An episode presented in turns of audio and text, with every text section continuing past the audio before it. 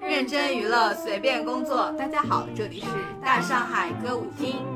大上海歌舞厅是一档由七位女主播建立的娱乐类播客，我们随时切换媒体人、饭圈女孩和路人视角，关注所有和娱乐相关的内容消费。欢迎关注我们的官方微博“大上海歌舞厅”后台和微信公众号“大上海歌舞厅”，了解主播们播客装不下的有趣灵魂和幕后花絮。为什么？为什么我的手机总是掉地上，你却从来不掉呢？哈哈，因为我拥有大上海同款超耐用手机支架，一个更比六个强，妈妈再也不用担心我的手机摔坏啦。好消息，好消息，特大好消息！大上海小卖部开张啦！精美周边现已上架，店铺地址请在 show notes 寻找。如果找不到的话，可以去大上海微博置顶或去找张嫂问路。怎 么开场？ 按一下 OK 之后才问怎么开场，是不是有点 晚？这不直接介绍啊？大家好，我是老袁。大家好，我是白玫瑰。大家好，我是绿帽子。我们这一期要聊的是一个比较 guilty 的话题，对就是要聊一下我们各自的 guilty pleasure。对，你能不能用中文翻译一下？ 其实我专门查了它的定义，它说是专指那种自己很享受，但也自知上不了台面的爱好。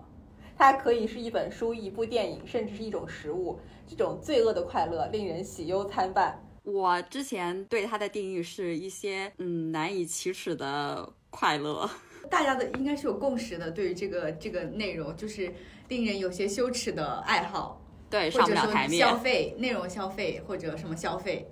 但是我觉得，就是我们 guilty 的点可能不太一样。嗯比如说，我当时在查资料的时候，他们说在一个叫 dictionary.com 上关于这个的解释，最后一个词是 rom-com。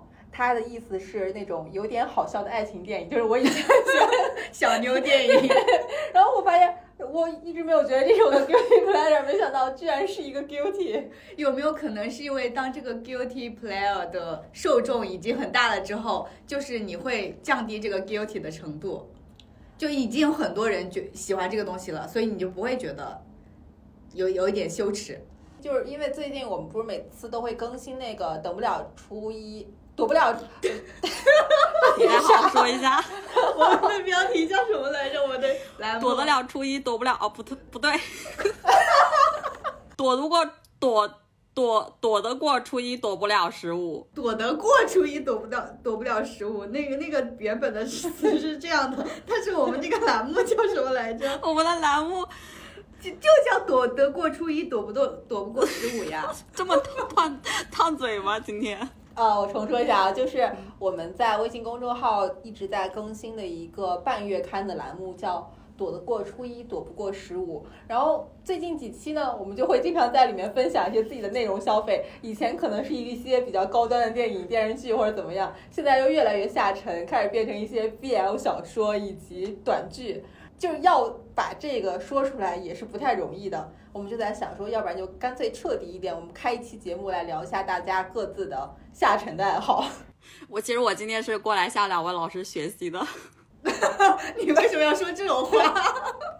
本来今天高高兴兴，我以前就是觉得我在消费这些内容的时候，我都不好意思写在我们的公众号上面。之前看到了老袁写了一大堆 BL 小说，然后又看到甄嬛写了一大堆网文，最后又看到白玫瑰写了一大堆短剧。 我说那我也 打开自己吧。可是我觉得这方面就是最早开先河的不是你吗？现在对啊就我们第一期展开了一大量的车评，可是那个我不觉得 guilty 啊，那个你觉得是学术研究吗？嗯，那我觉得大家确实对于 guilty 的那个体感很不一样。对，就是定义和那个触发你的那种心理的那个感觉，其实都是挺微妙的。那我们还是按照内容消费的角度先来吧。嗯，然后最近有一个非常火爆的话题就是短剧，对，然后白玫瑰在这方面真 的是涉猎深颇耕多。粗略的算一下，也就看了三十六部左右吧。嗯哎，但其实现在不是网上特别火嘛，它成为一个产业内非常火爆的话题。对，但是早在此之前，你就已经大量消费了。是的，我我觉得很神奇，就是我应该是看的，也是因为那个小红书会刷到了一部，我后来想想肯定就是投流被投到了，因为那些短剧它在生产之后，它会投流嘛，投对给那个人让你去付费，我就是被投到，投到之后我就。转而到 B 站去搜索相关内容，然后我的 B 站首页就是现在刷成了短剧的首页。然后我那天还拉了个表算了一下， 翻了一下自己的那个历史记录，就是至少有三十六部，我觉得到今天应该有四十多部的那个短剧消费了。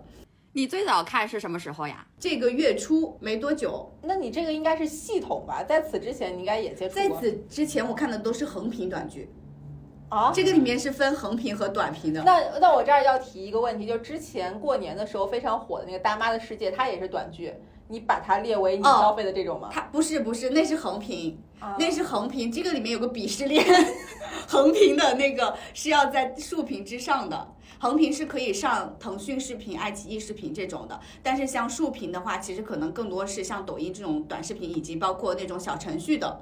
就是像腾讯、爱奇艺是在抖音之上的。嗯，我觉得是的， 这话是可以说的吧？呃，横屏的短剧要比呃竖屏的，就之前就已经火过很多次了，就是像之前那个苏打看的苏呃虚言这种，啊，然后包括陈磊不是也是演这种短剧出来的吗？程磊居然是演短剧出身，他就是真演的的吗虚言呀，虚言的男主啊，啊，原来如此啊！对啊，然后他马上后来就被看到了，就是去演了大剧了。像那种横屏的短剧，它的投入和制作肯定是要比竖竖屏高很多的。所以其实我觉得横屏的短剧和竖屏的短剧根本不是一个品类。就它还是比较遵照电视剧那套逻辑，然后竖屏的我我从来没有看过短剧啊，就是刚才在正式录制之前，白玫瑰就向我推荐了一下她非常钟爱的一位顾总，是我豹子还有那个甄嬛呃甄嬛都非常推崇的短剧界的 top 一，就是周总每天都想官宣，他看不下去，我要跟你告状的。他看了多少集啊？我觉得这个剧你要大概要要看到半个五小集时你就能入魂了。哪有？我觉得你就看了十分钟，二十分钟，我看完第一部分了。二十分钟应该有五集了。这个竖屏短剧已经完全不遵守这个内容创作的逻辑了，它就是为了为拍而拍的。我觉得它是二倍速的电视剧的逻辑。我觉得不是，我觉得它只是把各种桥段堆叠在一起，甚至也没有逻辑，就是堆在一起。你不能说它没有逻辑，这个我不同意。 它的逻辑是比较跳跃的，呃，因为我给他看了两种，但是我我觉得周总那部是有剧情、有逻辑、有演技的，但是他觉得场景非常拉垮。 但是我说这个服化道已经是短剧里面比较在线的了，但他可能不同意。嗯、另外一种，其实我可以认同你说它是没有剧情推进的，就是那种赘婿剧，就是啊董龙王啊、清君啊这一类型的剧，它确实是没有逻辑的，它就是靠那个台词推进的。还有靠那个一巴掌，扇巴掌是是必备的桥段，对。你还是给大家系统的介绍一下 竖屏短剧究竟是什么玩意儿吧。 竖屏短生玩意儿怎么说？就是竖屏短剧现在是很多那个小程序短剧平台它会主推的一种内容形式，它就是跟短视频一样。像其实很多我们之前不是看 Mimo 的公司嘛，他们也是做竖屏短剧的，对，也有很多那种。嗯，网红的账号，比如说我之前也看过那个，就是网红的一些剧情类的博主，他们会拍很多这种竖屏的，但它就是一集就是一个故事，这种，但现在流行的这种就是有剧情的，一拍就是一百集，一集大概两、两分钟的样子。嗯对，我 get 到这种剧的一个点就是，你想知道它是什么剧情吗？看它的题目就知道了。 不是有的人会标题党的，就是它的题目是为了让你点进去付费的一个钩子。就什么重生之霸道总裁爱上我啊，什么这种，什么周总就总想官宣啊，这种就对啊，就是周总总想官宣，你跟我说他的剧情是什么？就是总想官宣的剧情吗？不是， 你看完就知道不是，这只是它里面一个吸引人的钩子而已。它的剧情我觉得还是比较丰富的内容。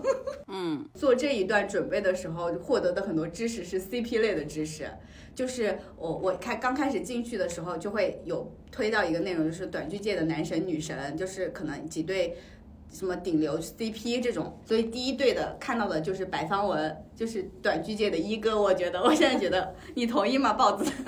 我只知道白发文和书童。因为他其实是属于演赘婿剧慢慢出来的，他演了可能大概三四五六七部吧，就什么画龙啊、玉龙啊什么之类的，无双啊，就是那种男频的爽剧。我刚也给老袁看了一下，老袁接受不了。 对，这个确实就是刚刚说过的，他没有什么剧情，但是你会感觉到。我就跟甄嬛说，我说你会感觉到这个男演员特别有信念感，因为当所有人就是跪在他脚下，跟着什么恭请清君入座之类的话的时候，他的表情不会让我觉得尴尬，我不会让我觉得替他脚趾抠地。然后他就是后来就开始转攻这个总裁之类的这样的爱情甜宠剧类嘛。他就跟那个余音搭的比较多，他没有非常固定的套路，他其实就是像虐心的也有，甜宠的也有，然后喜清洗的也有。我能 get 到你说他非常的有信念感，其他人的演法都给我一种，是我今天就是来打工的，我就是在这个剧组打工的，我把自己的戏份拍完就行，没有那么用心。但是白放文就给我感觉，呃，是一个非常有信念感的演员。而且我因为就是看他的剧看的比较多，然后我还会被推到他的直播，就是哦，他还有其他工作要做是吗？他们的剧就是这些男演员、女演员就会日常在抖音上跟大家直播的，啊，他们会在日常直播的时候炒 CP 吗？比如说连个麦啊，会会合会体连录麦个，视频啊，会连麦，会合体录视频。我就发现他他自己说，他说，呃，其实我拍那部剧，拍哪部剧，反正就是特别累，可能一个礼拜就拍完了，但是我整个人就没有时间看手机，因为我在拍之外，我还要去理这个。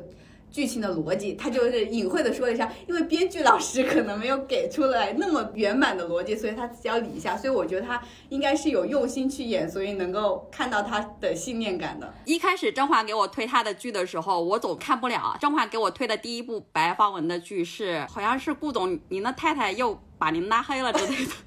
对对 对对，这里面的顾总一出场，我感觉他的职业是开什么塑料厂或者开做什么养殖业的，就是给就人一是种江非浙常沪土的的那感觉。种小 厂，厂二代，对温州皮革厂的厂长，我没有没有办法把他带入到那种霸总的形象。然后到第二部就是我们说的那个短剧界的 top，周总每天都想官宣，这里面他演的是应该是一个玩世不恭的富二代吧，跟他的气质比较符合了。对他很适合演这种有一点点小纨绔的这种角色，很人设，就是他演起来会感觉。很自然，而且他演的这一部和另外一部剧都很，半夏看到觉得他这个男主人设不错的地方在于，就是男主都会主动去结扎。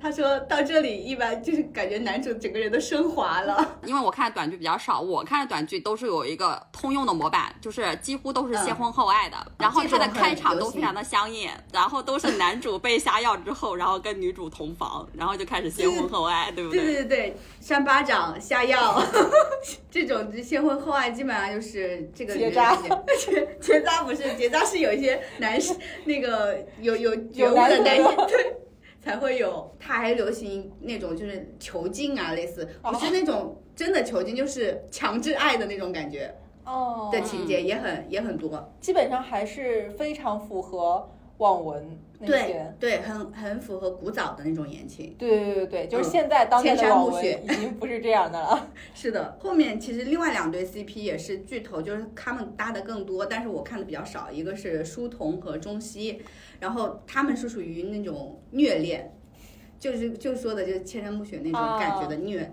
哎，但是我觉得虐恋和前面那种爽感啊，或者是轻喜剧还不一样。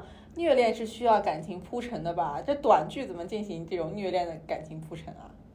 掐脖子，掐脖子，强制爱，这这这种就是他的铺陈，扇巴掌就动不动就扇巴掌，是的，就是虐到，主要是虐女主，基本上。是身体上的虐，身体和心灵后面就会给你一个追妻火葬场的这样的情节铺设，哎，这就是爽感。然后还有一对就是那个徐艺珍和孙悦，他们就属于欢喜冤家的类型。这个真的是今时不同往日。我记得在去年还是前年，我接触过一点儿短剧，嗯是因为当时那个歪嘴龙王龙王非常赘婿火，对对对，然后当时也联系到了那个最火的那个龙王， 就是跟他进行了简短的采访，然后没想到采访之后他就飞升了，对，那个龙王他是他是属于男频的那种，对对对，嗯就是扇巴掌，然后是是是复仇，是是是，那个我感觉他就是一分钟演完了这整个情节的。对，对对，嗯，龙王是什么呀？龙婆 就是你去看老袁写的稿子，很难跟你解释。比如说，呃，赘婿就是是没有身份的嘛，就没有什么地位，在入赘别人家，但其实他是隐藏的大 boss。对嗯，他就会在那种关键时刻，然后从赘婿摇身一变变成龙王，然后就开始给当场那种就是坏人几个耳光，让自己歪嘴一笑。是的，然后就完成那种马上让什么加加加再从这个世界上消失的这种金手指。啊，似懂非懂啊、我待会儿自己了解一下吧。白方文也有这种剧， 自己去看。他的涉猎真的很广 泛，他在短剧界像你一样深耕。你都是白家人吗？最搞笑的是，我今天下午在和白玫瑰讨论这个短剧，因为他推荐给我，我说这个你也要倍速看吗？要的， 虽然它节奏已经很快了，但是我这个自适应的模式还是可以一点五到两倍速看完。天呐！我其实，在没有深入了解短剧之前，我会把它和那种五分钟说电影这个，啊因为它不是也就是高潮堆叠嘛。嗯，嗯，结果我就在跟我周围非常酷爱五分钟说电影的同事聊天的时候，他说他连短剧也要看五分钟说 的。确实短剧也有，因为短剧动不动也是一百集，就加起来它会也会有有的都会有三个小时。对所以嗯，对你你五分钟说短剧还是有一些市场的。上次上次环环推给我一个就是制作非常精良的短剧，是横屏的，然后我看了一下，我就看不下去了。我觉得这个剧，我节这个奏太短剧慢节了奏有点拖沓，我觉得它玷污了短剧。 是于正那个男主底下的一个男主叫赵艺清，女主也很好看，她叫对的那个什么叫风招惹还是风月变招惹？哦，好像是，好像听说过这个，是不是播的也还不错？播的挺好的，啊但是我也觉得它节奏太慢了，而且它有点郭敬明的那个拍摄风格，就是那种场景有慢镜头，我觉得老袁应该很喜欢，因为他很 care 场景。我真的很想让郭敬明来拍点短剧。 我觉得《小时代》非常适合拍成短剧，哎，我发现就是郭敬明在这个世界就完全不能消失。这两天不是那个 Vogue 那个啊、大秀被嗯炒得特别土嘛，大家都希望郭敬明去救救那个 Vogue。 百搭是吗？郭敬明你们现在又让他来拍短剧，他真的是短剧之所以那个什么，是因为它它是可以容容忍用一些比较低廉的制作去完成一部剧的，但是像郭敬明的那个花费，我觉得可能回不了本儿。哦，郭敬明稍微就是放开一点，就是放松一点，把那些浮夸道做的稍微粗糙一点，我觉得可以的。就是他的剧本非常适合拍成短剧。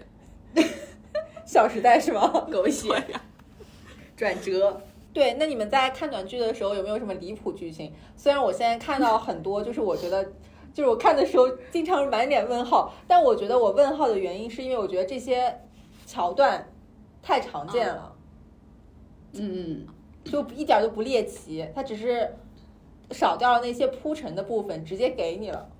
龙王这种不猎奇 吗？就是它是猎奇，但它那种猎奇不是让你惊喜的那种猎奇，而是惊讶的猎奇。惊喜和惊讶的猎奇。嗯，就你没有觉得它新颖，你就是觉得就是这种怎么能拍出来？ 可是就是并不是只有新颖才能带来快感啊，惊讶的猎奇也可以带来快感，我是这么认为的。我觉得就是有一种极致的下沉也也能带来快感。然后我还觉得短剧，就是我们刚刚看那片段里面就已经出现了，就是短剧里面的通货膨胀很严重，动不动就是支付宝到账一百万元。是的，这也是我觉得很那个的点。然后对就上次不是还看到一个，就是他说他男主给女主转了一百万，说去给外婆买点水果吃。哎，最主要的是，我觉得他这里面的货币又不统一。他妈妈做手术需需要两百万，但是他给他妈妈买点水果一百万。 这个是女主的现实家境和男主的通货膨胀家境的对比。然后我还看到一个也很离谱，就是为了衬托男主的一个金手指，就是他动动手就让这个家族在国外的股票本来从缩水到资产只有五十万，然后动动手就不仅回本了，还赚了百分之十，就变成了几十亿的身家，就非常离谱，就感觉我们没有炒过股的一样。就是真的只是动动手指头吗？真的只是动动手指，拿着电脑哦，手在上面键盘上飞舞了两下， 特别离谱的，看他笑了。哎，我觉得还有离谱，就是你刚刚说的。但是我觉得这个虽然离谱，但是很不错，就是经常有男主会结扎。结扎很不错， 确实这个不离谱，就是这个这个很有一些先先锋的一个意识，我觉得。对，还有我不知道这里面为什么所有的男主跟女主同房都需要被下药， 因为我看的短基本上都是白发文的，然后他这里面不是。不是跟女主同房的时候需要吃药，要不然就是被下药，要不然就是结扎。所以白发文在我个人心目中的形象非常的好，就是因为有性功能障碍的人士。他在我眼里就是一个非常可爱的太监。谢谢你，白文说。 哎，那说到这儿，其实你们看短剧的时候，应该看的都是免费版的吧？ 对，啊、你你对，们会愿意给短剧付费吗？ 我不 太不愿意，意。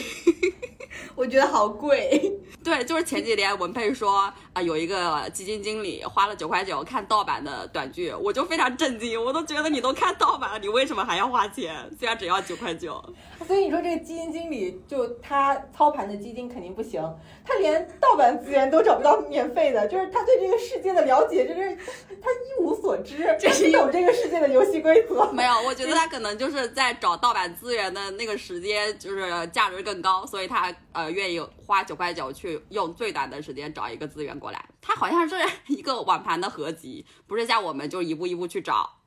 这只能说明卖片儿的真的是无孔不入，这真是太厉害了。他能搞到基金经理的钱也是不也是不简单。 对呀、对呀、对呀、像我之前好像有听说，咪蒙前一阵儿不是有一部非常火的叫《黑莲花上位手册》，嗯，然后这部剧虽然现在被下架了，但是它吸金能力非常强，在好像一天还是两天内流水就超过两千万。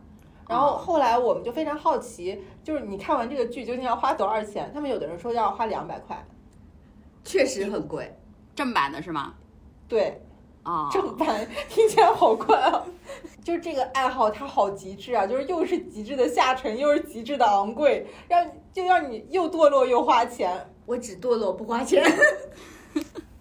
说到这个，我就可以说一下，就是因为前一阵儿也是因为工作的原因，接触了一下有关海外短剧，就是现在海外欧美市场。我们国家的这种短剧也非常走俏，但是这里要提示大家的就是，所谓的海外短剧，它并不是国内的直接翻译过去，而是一些剧本在海外直接拍摄而成的，就是找外国人来拍， 嗯，但是他们的内容也都是霸道总裁、 追妻、狼人。狼人、吸血鬼，对，但是我听说是因为本身他们是把它翻译翻译放到外国去了，外国人不买账。对对对，说赘婿题材在外国都没人看， 但外国没有赘婿， 外国可能觉得这也很平常吧。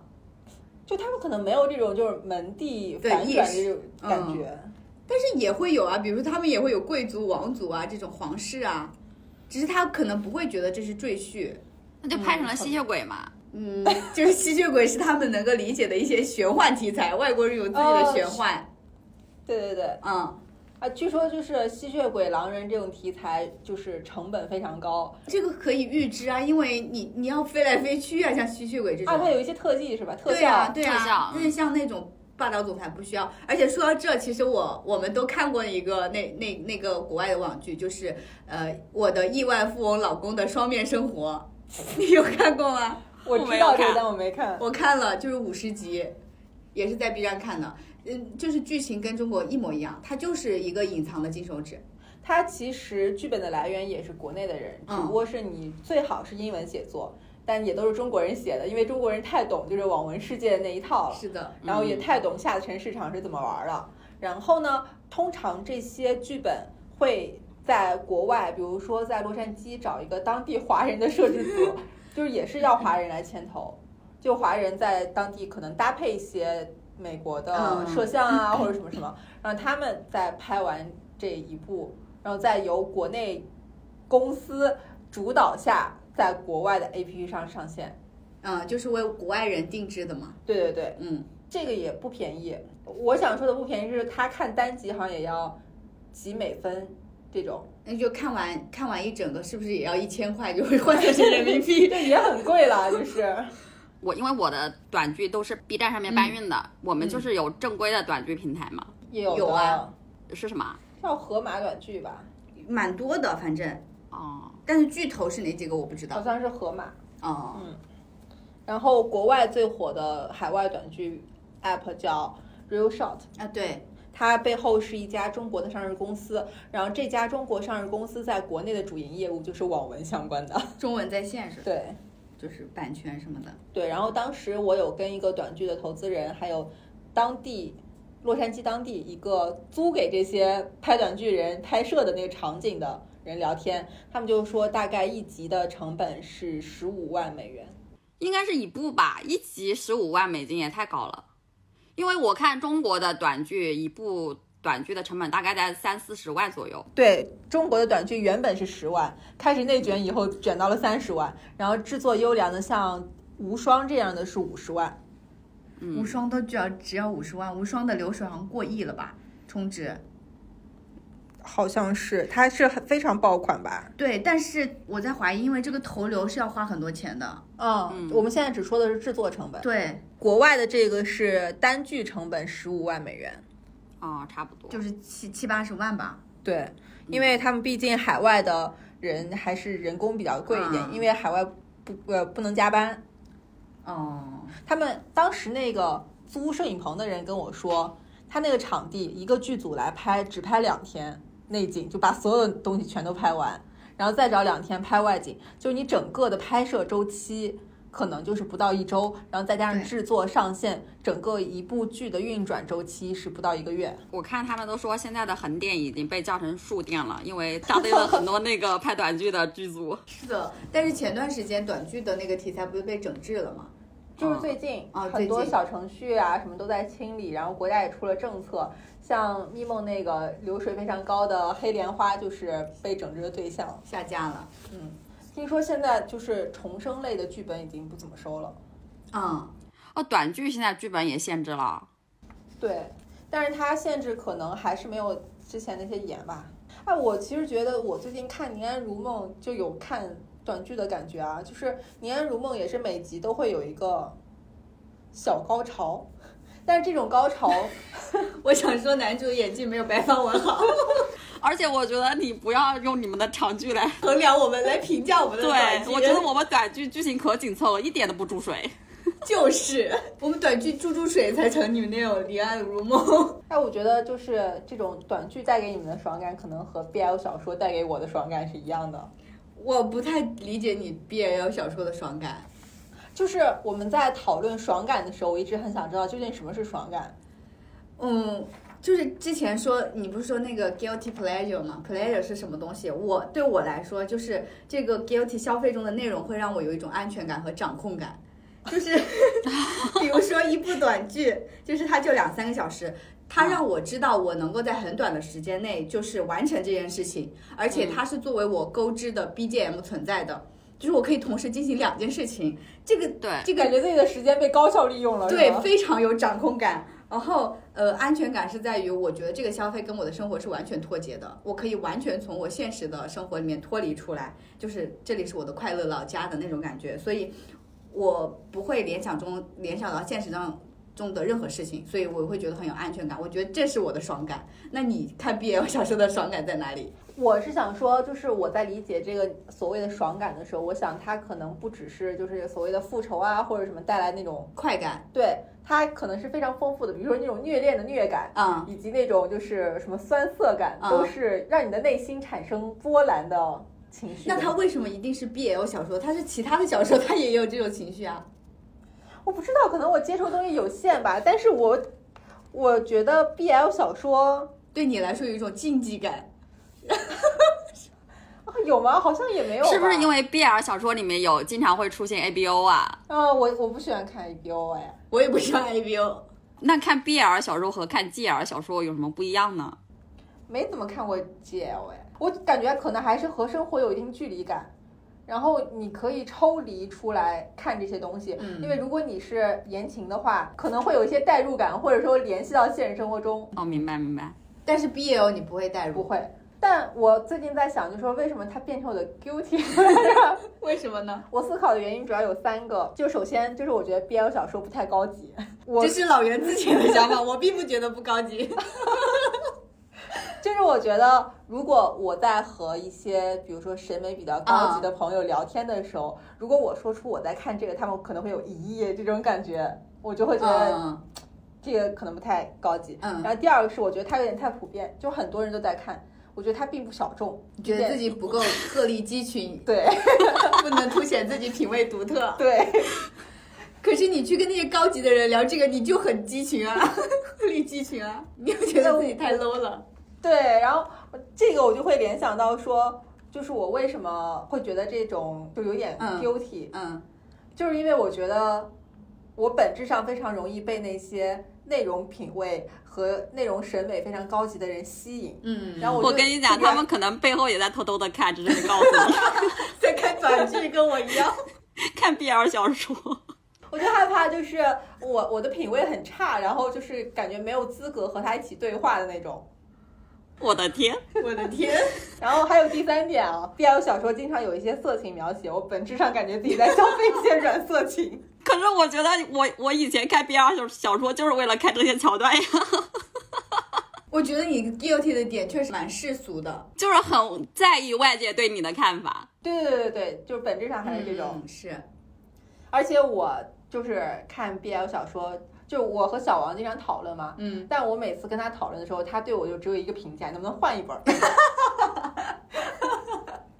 换一本新的 BL 小说， 对，他说不要老看这些陈芝麻烂谷子，啊看上一本儿以后就反复看。你是会这样的吗？我就是这样，我就是很奇怪的一点。BL 小说对我来说最解压的阅读形式，就是我在看一本我以前，甚至我都不一定喜欢它，但是就是因为我看过，我就反复看，在一段时间内反复看，反复看两三遍。然后你对接触新的 BL 小说也是有一点一定的抵触情绪对的吗，的，我最喜欢的场景是在我们公司的厕所里， 就是 你在物理上把它变成了厕所文学。就是我一定要坐在马桶上，随意点开一张，然后坐在那儿看一两张，觉得太放松了。这真是是我在办公室最放松的。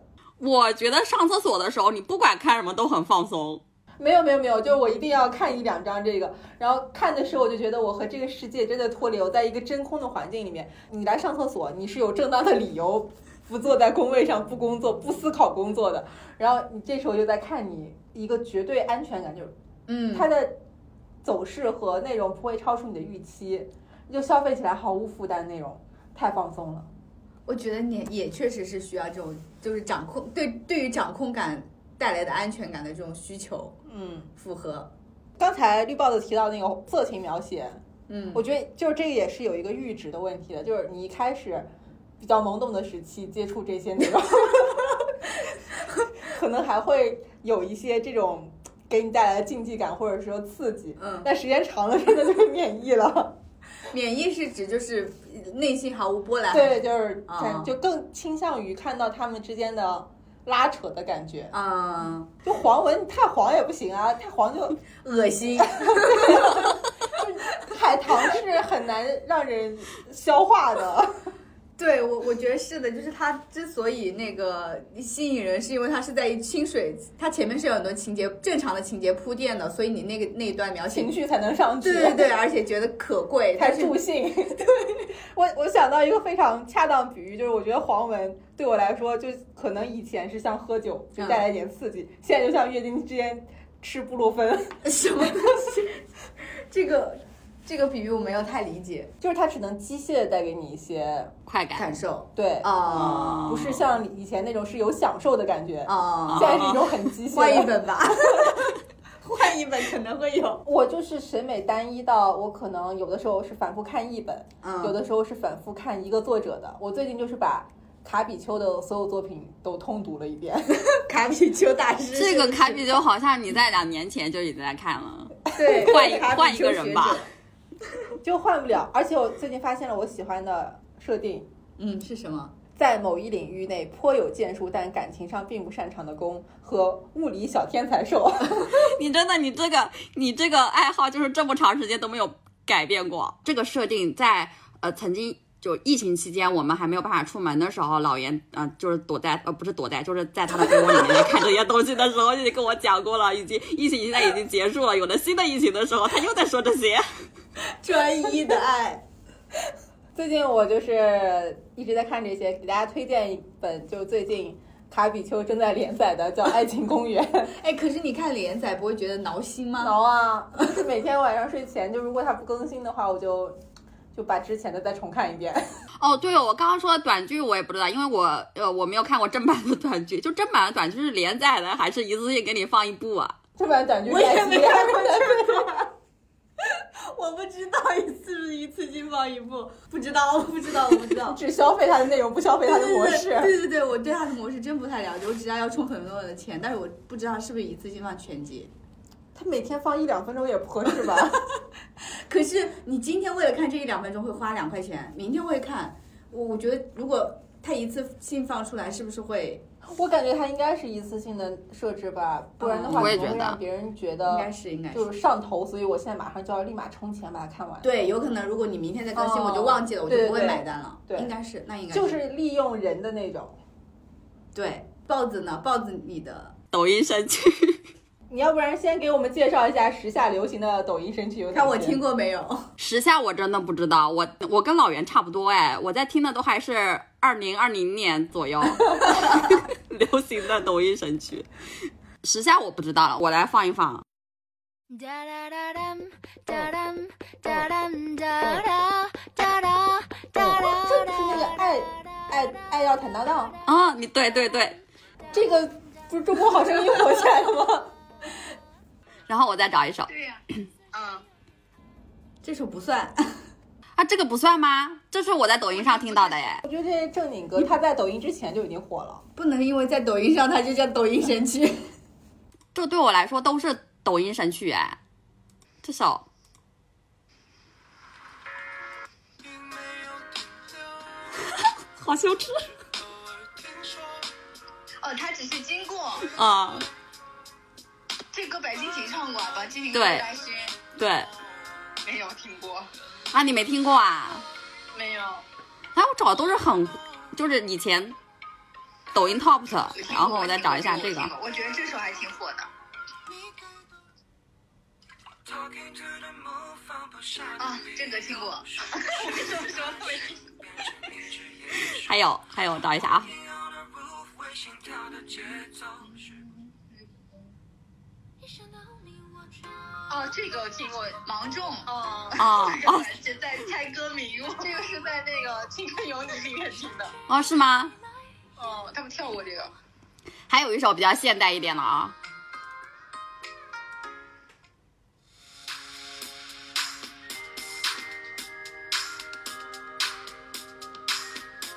听过吗？我好像有点熟，但是没唱，我不知道。大楼下，我懂你的。那我上来就是有些周杰伦的歌也是这种抖音神曲的调。啊，周杰伦。对吧？大概就这些。。你这里面我基本上除了第一首我都听过哎，我感觉。我觉得你没什么好 guilty 的，因为你根本没有赶上抖音神曲的潮流。那抖音神曲是哪些啊呀、我刚刚说的那些啊，就是一些泰国的、一些越南的小歌，还不如我呢。你我觉得你说的这些就是抖音的 BGM，就是很短，不是一首不是不是一首完整的歌。它就是把高潮让你反复收听，所以你才会有记忆点啊。对，嗯，对，但是我觉得很少有人像你一样收听抖音神曲吧。对啊，现在最火的是不是这首歌？害怕告诉你忘记，就快走吧，我晚点就回家。我没听过，深爱过的你，有些事情是无法继续。我的问题是你不觉得我有问题？能不能不能再听一听你的声音？算我没出息。 来了，高潮。就让这大雨全都啊，就是我知道，我知道。 看不见我脸上的挣扎，都结束吧，说心里话。对呀、就是这种啊，这种我觉得就算抖音神曲啊。这个是比较新的，因为我刚刚听的，我跟老袁一样，我只我会反复去听以前的，就新的我不会听，你你那是 old school。因为我以前会看抖音，然后现在不玩了，我就不知道抖音在流行什么东西了。哦，然后我为什么会觉得抖音神曲 guilty 呢？因为我担心我的网易云年度报告脏了，所以如果我就是想听这些神曲的时候，我就会退出我的网易云登 录，用游客身份去听，它就不会出现在我的年度报告单上面。你 好努力的经营你的社交形象啊！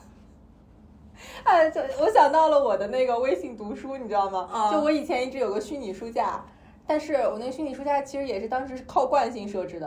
然后最近我发现一些人关注了我，就是我可能比较在意的人，然后我立马把我的那个虚拟书架撤掉，然后开始重新装点了一番。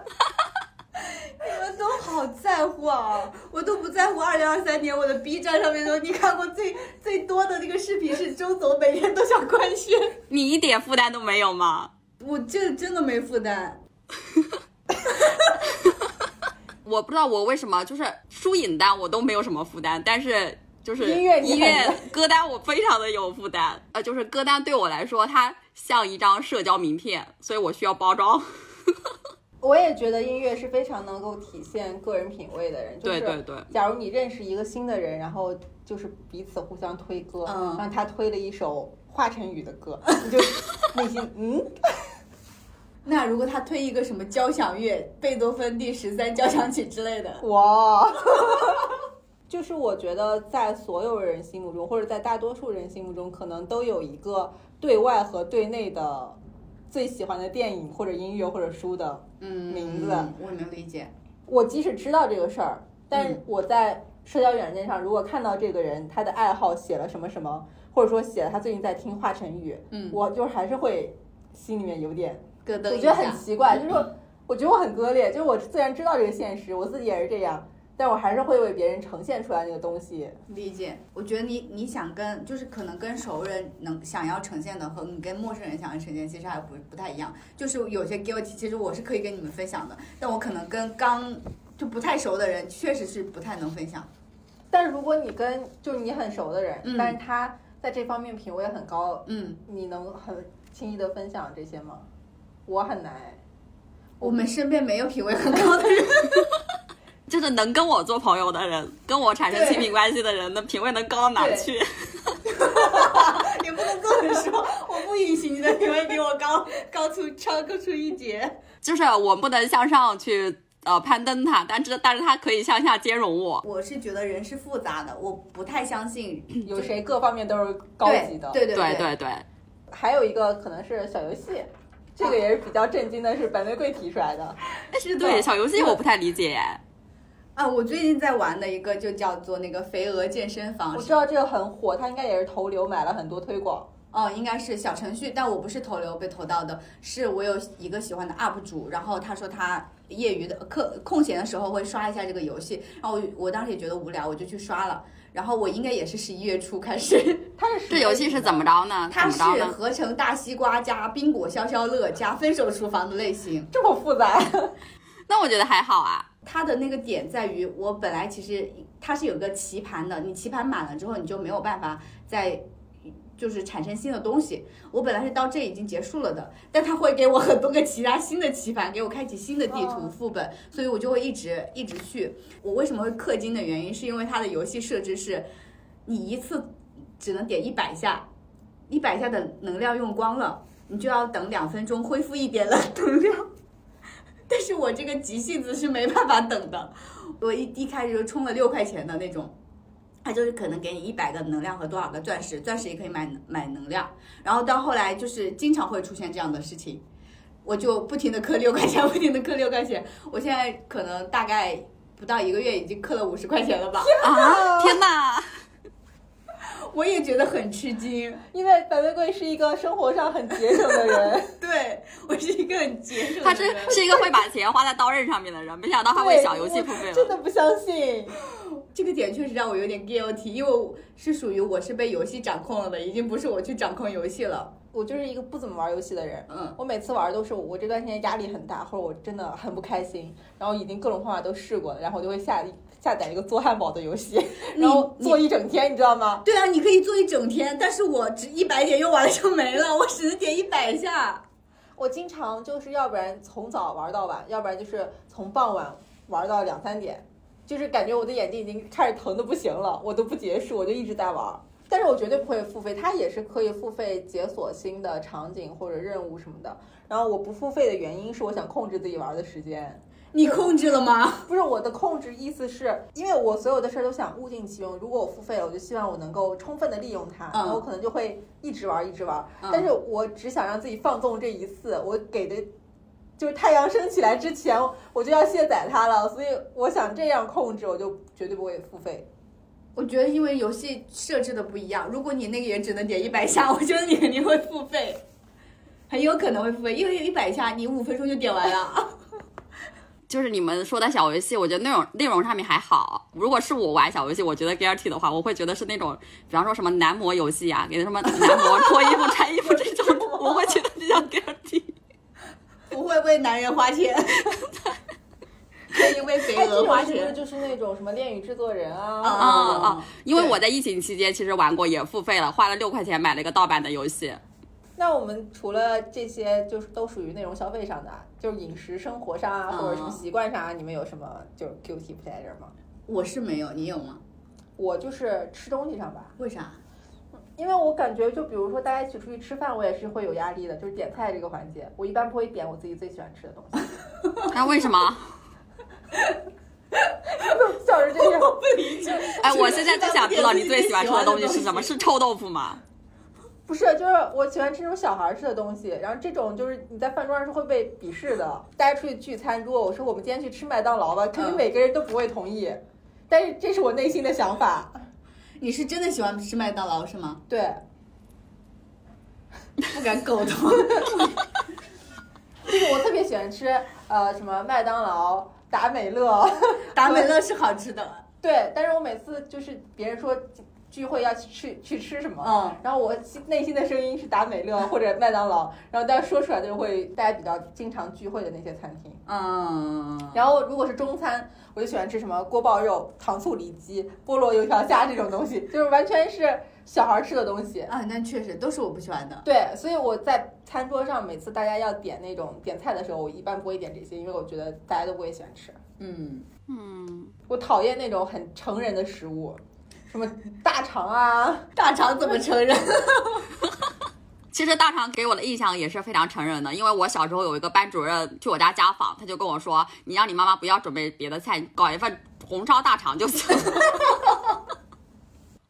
然后我也我也觉得大肠给我的感觉也是非常成人的。就是什么大肠啊、海参啊、什么鲍鱼啊这种，就是我真的是不喜欢吃。就是听起来比较滋补的，对不对？还有龙虾什么这种， 我也不喜欢。龙虾，你说的是那种澳洲龙虾还是还是小龙虾呀？小龙虾。我去参加一个婚宴，那个婚宴在一个比较高档高档的酒店里面举办，然后上了那一桌菜以外，我印象中只有两道菜我能 吃。 全是海鲜什么的。嗯对，那个我们当时年底聚餐的时候，就是年会的时候，啊嗯，上了那个呃螃蟹蟹还是虾什么的，嗯我在那狂吃， 你在那不动。我狂吃到我，我还让服务员帮我把那个龙虾钳子给我撬开，因为我打不开。哎，我其实也有一个饮食上的，就是我非常喜欢吃火腿肠。我那种淀粉肠还是就是就就是所有啊的，我把它通通归归纳为火腿肠，什么烤肠呀、淀粉肠啊之类的。因为我每次去逛零食店，我第一时间就会跑到火腿肠的区域。可是你为什么会觉得他 guilty 呢？但是我小时候的时候，如果我要求我爸妈给我买火腿肠的话，他们一定不会同意的。然后他们也跟我说这个不能吃，所以我会觉得吃火腿肠是不被认可的。我要是想吃火腿肠的话，我就应该躲起来，就不让爸妈发现。所以我其实现在我也不知道我是逆反心理觉得火腿肠好吃，还是真心觉得火腿肠好吃。但我现在就是没有零食吃了，我第一反应就是我要去买点火腿肠吃。然后你也不会在家里人面前吃，我不会在面前前。吃，我会躲起来，就像我吃辣条一样，我会躲起来吃，然后在我爸妈回来之前把窗户打开，把味味道散出去。哎，我还有一个就是发酒疯，啊哈，发酒疯，我也很好奇这种事儿，因为我我好像也是那种在外人面前不会失态的人，就我所谓的失态包括哭闹、哦啊笑，就是大就是很抓狂的那种笑， 以及就是这种酒疯我都不会。但是你喝醉酒之后，就是你没有办法控制自己啊。那你可以控制自己不喝醉 啊。所以对对，就是我我酒量非常差，几乎是一口醉。我喝一口酒，不管那个酒精度数是多少，我都能醉。然后我酒品也不是很好，就会给身边的人带来不少麻烦。发疯吗？还是什么？我说个例子吧，就是有一次我跟我朋友一块儿去喝酒，然后我也是喝了一口酒就醉了，在回来的路上，我就是坐在出租车里面，我一一直在哭，一直在唱歌，我感觉不到，是我朋友后来跟我讲，就是那个司机已经就觉得很不可思议了。后来下车之后，当时是凌晨嘛，然后下车之后我就蹲在家里面门口，我走不上去。嗯，有一个应该是刚下班的人，从可能从便利店二十四小时便利店下班的人，他就是骑电瓶车回家，我就路上喊他，我说你怎么这么晚才下班呀？你好辛苦哦，我好心疼你。我就会这样，然后人家可能会觉得这个女人，这个女的有病，然后我朋友也要拉着我，就要把我照顾，把我送到家里面去，就会很麻烦别人。所以我现在会尽力尽量的克制自己，别去喝醉。哎，可是我如果我朋友是这样，我会觉得很有趣。除了这个之外，大家还有什么？我有时候会用夹子音讲话，为什么呢？ 我不知道，就是为什么呢？而且你现在让我说，我说不出来。那你别看我，你我对着那边就说是我不知道我在什么场景下会召唤出这种技能，就是可能在跟一些陌生人说话或者刚认识的人说话的时候，就会感觉自己是打电话还是当面？呃打电话的情况比较多，嗯，就那种声音我也觉得很不像我自己。这个也有 guilty 吗？有啊，就觉得自己做作。对一方面是做作，另一方面就是不一致。哦，那我觉得这还好哎。嗯，就是还有其他的吗？没有了？你有你就是完全没有是吗？我你说这个题的时候，我真的没有想到我在食物啊、生活上有什么 guilty。你就很坦荡。那那倒也不是吧？那你们觉得就是 guilty pleasure 这种事儿，就是和性格或者生活经历有关吗？就我们为什么会有这些？ 就是可能打动每个人的时间点，或者打动每个人的点，它本身都不太一样。但是，比如说你就说爽剧或者爽文里面的人性，就是会让人觉得大部分人其实就是生活在一种被打压或者说郁郁不得志的那种嗯状态。哦通过你在这个里面看到的一个世界是可以反击的，就是会觉得自己人生有扬眉吐气的时刻的。就是我觉得这就是人性里面的共通点。是共通点，但你平时应该也没有被打压。也不至于说被打压到那种地步啊，只是你肯定每个人都会有就抑郁的那种时刻，它是放大了嘛，它放大了你本身的这种情绪。 像我可能就是还是很容易被品味高的人吸引，所以害怕自自己己喜欢这种很 low 的东西，它就变成一种相对禁忌的快乐，嗯就是又 low 又快乐。 我觉得你应该解放自己，哎呀，我确实很难解放自己。你不觉得那一种什么高品位的这种也是一种权力的束缚吗？就是一种父权体制下的那种，他制定的条条框架。哎，但我觉得这个很妙，就是一方面你可能会被品味很高的人吸引，嗯你就会进入一个单向仰慕他的阶段。嗯但假如说你们俩分享了彼此的 guilty pleasure 之后，嗯，你就会感觉你们关系更进一步。对，但是前提还是我先要因为你的高品位被你吸引，然后我们再分享 guilty 内容，我们再彼此朝对方走一步，这种感觉，是能理解。时机很重要。啊，对，确实是。因为每个人都有个基本盘，你就是你刚才看到我，你不会觉得我就是那种哇会为小游戏氪金，然后很 low，就是很很很被是被那种就是我在喜欢你之后，我对才会觉得你氪金很可爱。对啊，是不对一对样的，对，嗯，就是基本盘，你要你要确定它的基本盘不是这个东西，就是如果你你们俩就是在走到分享 guilty pleasure 的这个阶段以后，嗯就很像小猫躺在地上那种，把自己的弱点露出来。啊，对，嗯，嗯，还有一个关键词就是 这个 guilty 也是有尺度的， 如果真的特别 guilty 也不行。啊我我觉得我不能跟绿帽子分享就是车这类的东西。 就是如果有这样的情况，我我觉得这个是我不能哎，那绿帽子可以展开讲讲，就是你当时跟大家分享这个，我觉得就是要有一个人先说破啊这个，啊，但是我肯定不会是最先说破那个人。但是绿帽说破了，我这个我也说不出对，来。你是怎么想到这个的？是哎，是不是因为你们后来写 BL 小说、写网文、写这个，都是因为我一开始是，打破了这个吗？我是，我不是， 对我，我是觉得大家觉得他很 guilty，所以我觉得可以放在这一趴。但我个人不觉得这是我的 guilty 你看， pleasure。所以他没有 guilty pleasure，他都很光明正大，很坦荡。看车是因为我我也是有选择的呀，我也 是有自己标准的，我不是什么车都看。我当时分享那部车，是我真的觉得那部车不错，我至至今没看到那部车。不是，我觉得不是这个关键点，而是在于分享车这个行为，对不是对代表你说内容。我就是想写就写了。这个就像我看《小时代》一样， 没有什么不能讲的。还有哎之前看到一个图，就说当代人 dating 的步骤就是先上床，然后一起约会，然后聊童年。